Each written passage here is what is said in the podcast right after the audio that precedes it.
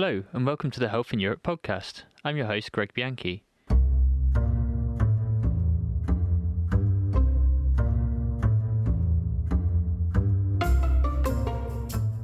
We've launched this podcast to bring you the latest on WHO's work in the European region. Our region is broad and diverse. From the mid Atlantic and stretching as far as the Chinese border, we work with fascinating and driven individuals and groups. This podcast is about hearing their stories and how they might impact your day to day life.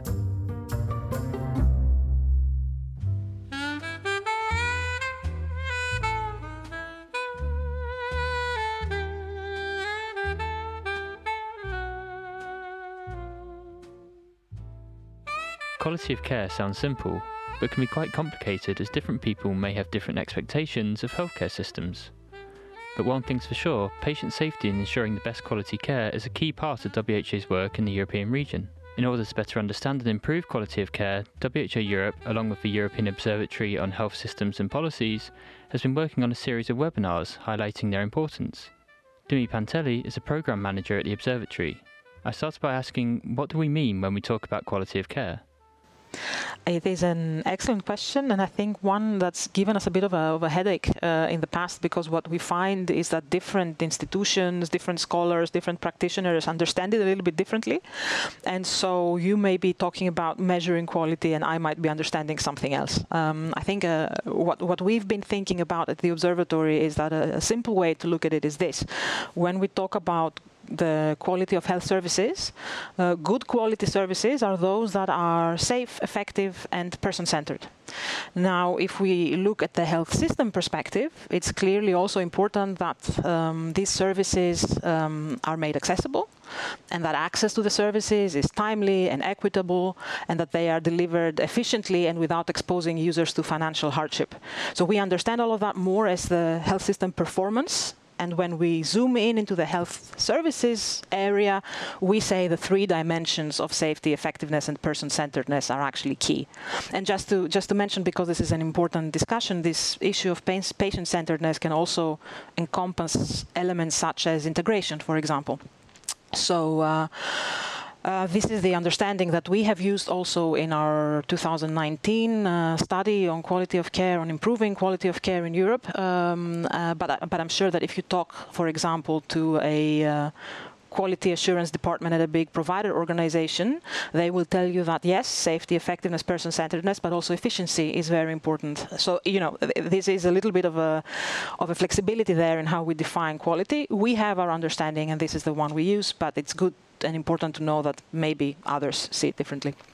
Okay, so in a way, it's almost uh, time and money in terms of making sure people are serviced and, and that it doesn't doesn't cost cost too much.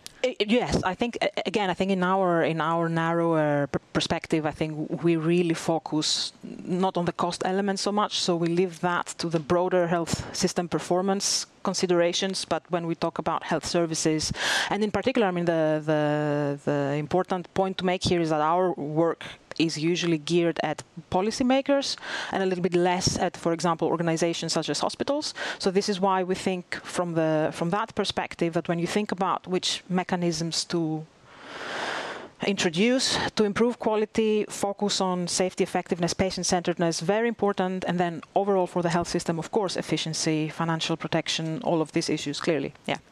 Brilliant, thank you. So, just kind of moving on, there was a recent series from the Observatory on, on quality of care. Uh, what areas of quality of care did, did the series cover? Yes, we had. I mentioned very briefly before, like the the big comprehensive study that we did in 2019, and uh, we it was published in 2019. But and this means evidence in it is already a little bit older. Um, and then we had the pandemic, uh, which shifted our perspectives quite a bit in many ways. Um, and so what we did was we had a series of three webinars in March 2022. Recently, um, and we uh, we we thought we would use one of the most broadly known uh, frameworks for understanding and evaluating quality of care, which is Donabedian's triad of uh, structure, process, and outcome. And for each of those three uh, areas, structures, processes, and outcomes, we chose one mechanisms, mechanism from the many that are out there um, to focus on um, and to discuss. Also with this idea that it was a webinar series, which also aimed to show the interconnectedness between different mechanisms. So in the first webinar, focusing on structures, we looked at health technology assessment, so the structures being health technologies, um, and, and we, we know that health technology assessment is a multidisciplinary process of determining the value um, of health technologies, particularly uh, with, a, with a view on informing coverage decisions or service provision decisions, and so has a big role to play in ensuring quality of care. Um, then in the second webinar, we zoomed in on processes of care and looked at clinical practice guidelines, uh, where we say that these, again, are statements with recommendations on optimizing patient care that weigh the benefits and harms of alternative options, also based on uh, based available evidence and systematically developed. Um, and then in the final webinar, we looked at the outcomes perspective and one of the mechanisms that, the mechanisms that leverages um, outcomes to shape uh, and assure quality of care, and that is financial incentives or pay for quality schemes. So we had this. Um, these three webinars and we found really that it was a, a, very coherent selection but at the same time we really need to point out there are so many different initiatives uh, and mechanisms that um, aim to, to improve quality of care that this was really just indicative in a way, right? Um, in fact, just to say there, I think there is a, an article published by colleagues at the WHO a couple of years ago that found 128 different uh, mechanisms to improve quality of care. So out of those, more than 100 we had three. But know it's still uh, quite quite in, in interesting discussions. Definitely. Wow I, I, actually had no idea that it kind of narrowed down that much but that's that's really interesting. So um, kind of based on on these uh, these this series that you had was there anything particularly surprising about this series? Anything that jumped out? Maybe something you hadn't thought about before I think, uh, well, I mean, one thing to say, and I, will come back to the question in a second, is that all of the three webinars are available on the Observatory YouTube channel. So for those who miss them, uh, they can go and take a look. Um, and we also had really excellent speakers joining us uh, from a range of countries and bringing in country experience and international collaborative experience. And we had very active audiences from all over the world, which was a, a very interesting insight also for us because we we saw um, different approaches that we didn't were not aware of uh, before. I think a lot of things came out that I would say perhaps were not particularly surprising, at least not not for those who have been working in the area of quality and not for us who work on the comprehensive study, um, but that are definitely food for thought and food for thought for us for future work. Um, so I, I, I think first of all is the importance of generating good evidence promptly and using it um, appropriately and effectively. So for all three of the mechanisms that we looked at, the availability of uh, good evidence, be that clinical trials or data generated during routine healthcare practice was really really paramount for them to function. Um, and so uh, in this in this understanding the the support for evidence ecosystems robust evidence ecosystems is definitely a priority area for policymakers to to think about. The other thing uh, that uh, came across very clearly is the importance uh, of evaluating how different quality mechanisms work over time um, and being able to understand whether they work in the way they were intended um, and accordingly adapt uh, implementation. Um, we have for the for the three that we looked at. For some, things are changing anyway. For others, a lot of impetus is there for things to change. So this is not. Uh, this is not the same for all mechanisms, but clearly important to have evaluation loops, let's say, always in, in, in health uh, and healthcare, but here, here as well. Um, and I think the, the other thing is that um, very clearly it came across that to successfully improve quality of care, you need not one mechanism, because one mechanism will target one area or one uh, specific element or dimension of quality, but you need an overall strategy that also understands how different mechanisms fit together, which challenges they can address, um, and how they can be used.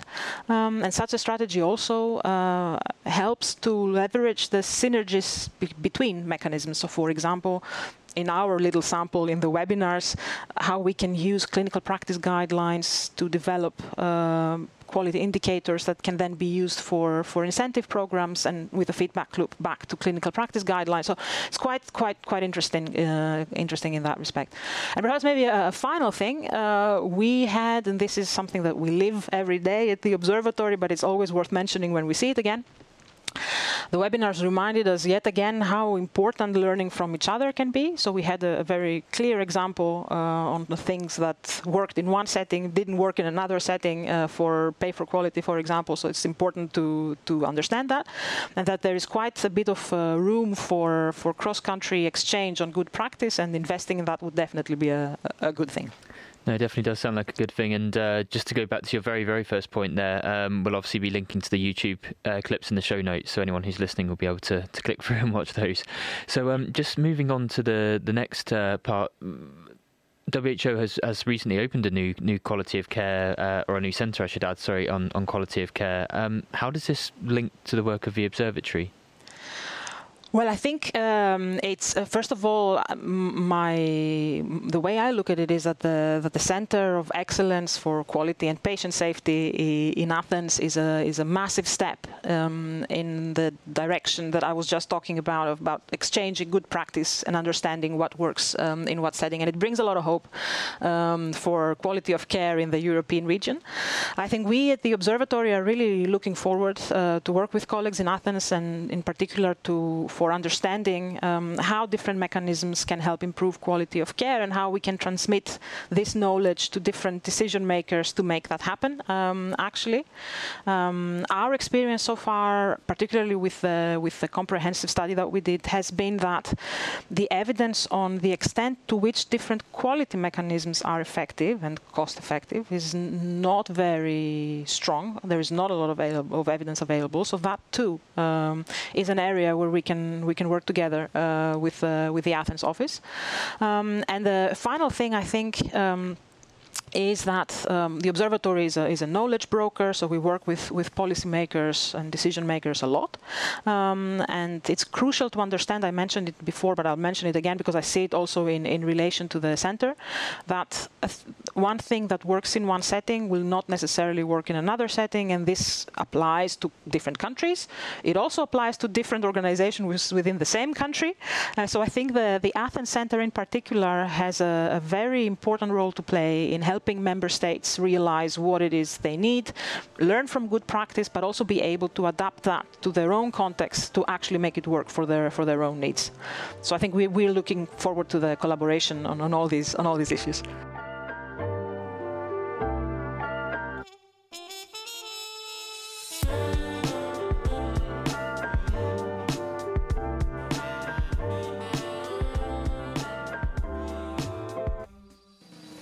Since opening, the WHO Quality of Care Office in Athens, Greece, has been working hard on a range of areas linked to patient safety and quality of care. I caught up briefly with Dr. Joao Breda, head of the office and a senior advisor at WHO Europe, to find out more about their work in this area. Actually, the office was set up here in Greece as part of the response of the regional office um, to the challenges posed by the COVID 19 pandemic and uh, by the fact that quality has emerged as more important than ever before. Quality was kind of a bit dormant, we think, has always been part of the discussion, of course, but following the interest of the Greek government and really the European program of work, where health systems uh, um, are really focused on you know, UHC, that uh, we leave no one behind, and therefore the understanding by the regional director and, and, and by the team involved that really there is no UHC without quality. So when you're, you're not just talking about any type of care, you're talking about quality, uh, and we're talking about services which are of great quality and services that range from prevention to palliative care in a continuum that really help us improving well-being.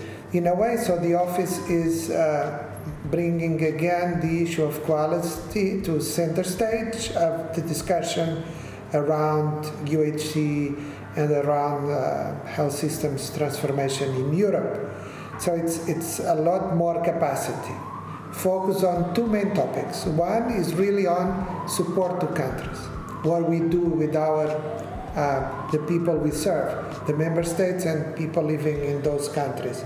And there is a lot there is a lot to be done in terms of improving quality and we receive many requests and we are already working with about a dozen of countries in a very intensive and in some cases super intensive way in terms of improving, contributing and collaborating to improvements around the quality of the health systems uh, in those countries. And uh, this is something that uh, the observatory does not do so directly. So they are very much on the policy analysis, on the research and understanding the evidence and bringing the, let's say, um, scientists and experts together. It's, it's a more, let's say, conceptual and more of a scientific work, if I may say, and our functions are very much complementary. They strengthen each other. There is no competition whatsoever. We are actually collaborating tremendously well, and we are working really towards the same objective because, uh, of course, we have a different vision and the strategy is, is of course, different. In our case, it's closer to the countries and really uh, serving uh, those countries as, as, much as we can. And, and uh, eventually, as important, is to focus on innovation. So we want to arson, uh, really to capture all the transformations and innovation around digital, but also social innovation around healthcare that really had an impact. Beyond telemedicine, we all know that telemedicine has developed. We need to look at its quality. We are doing all of that, but we are really looking into system innovations that can really bring up change uh, in Europe. And I think we are the one only the only ones looking at innovation with such an intensity and with such an interest, which makes it really really different. So in a nutshell, is focusing on country support, but also on on the innovation dimensions. And of course, being a center of excellence, we're also developing all our uh, machinery, machinery and our uh, let's say, uh, capacity to bring together stakeholders and countries and also the research and uh, the research, um, let's say, people and academia. We're also trying to develop new approaches, new trends, new frameworks, and therefore making sure that we also have kind of a powerhouse in terms of uh, really the powerhouse of innovation, but to, through excellence and through uh, implementation research as well. So, to really also being uh, a scientific but in an applied mode that countries and stakeholders can look to. So, I think that there is a lot of complementarity here. Brilliant, thank you. And maybe just a small follow up to that, if I may. So, and I know obviously you're a you're a very new office. Is there anything where you've taken the observatory's sort of uh, expertise, as you say, and, and implemented that in a country or provided that to a country, or is that kind of still a work in progress? Oh yeah, absolutely. I mean, the country office, uh, the the the the observatory has actually uh, produced some of the most outstanding and groundbreaking, let's say, publications in the area of quality, and we look into that and we look into areas where we can collaborate. Notably, we're having a discussion on patient engagement and the involvement of patients in the course of care and their families. So this all these new areas, uh, the relationship with the patients and with the community is very much at the top of the agenda. We are having this conversation with colleagues from the observatory and we are very much using the tools and the frameworks that they have developed to deliver for our countries and for the member states we serve.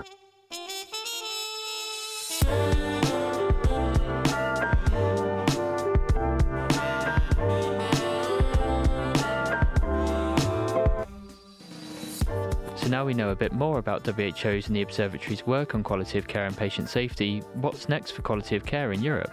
I put this question to Dimi. Yes. So I, I, think first of all, the, the Athens Center uh, work is what's next, I guess, in the in the European region. So um, that's uh, really really looking forward to that, um, and in particular to their to their work on quality for mental health services for for children and adolescents. I think this is one of the new initiatives and really important and needed. Um, in general, I think the pandemic understandably shifted our focus a little bit, or the focus of the policy uh, agenda, a little bit away from quality, and we are now coming back to try and figure out how improving quality can also factor into building the resilient health systems of the future. Uh, so I think this is an area where we will see uh, a lot of work coming forward. I think in addition to the to the Athens Center, we can expect funding also from the European Union towards exactly looking at different quality mechanisms and how they need to be expanded, adapted uh, for, for health system needs. Um, at the observatory, we are going to be launching soon um, a new approach towards uh, health system performance assessment. I talked a little bit in the beginning about how that links directly to, to quality of care.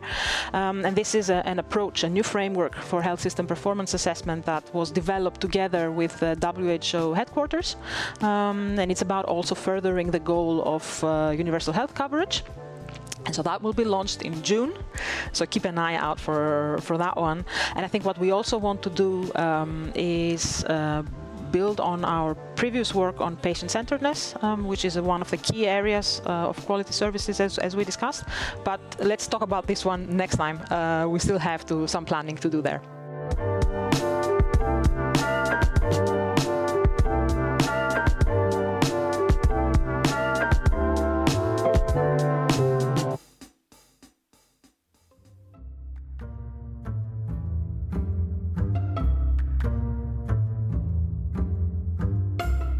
That's all we have time for. Special thanks to Dimi and Joao for taking the time to speak with us.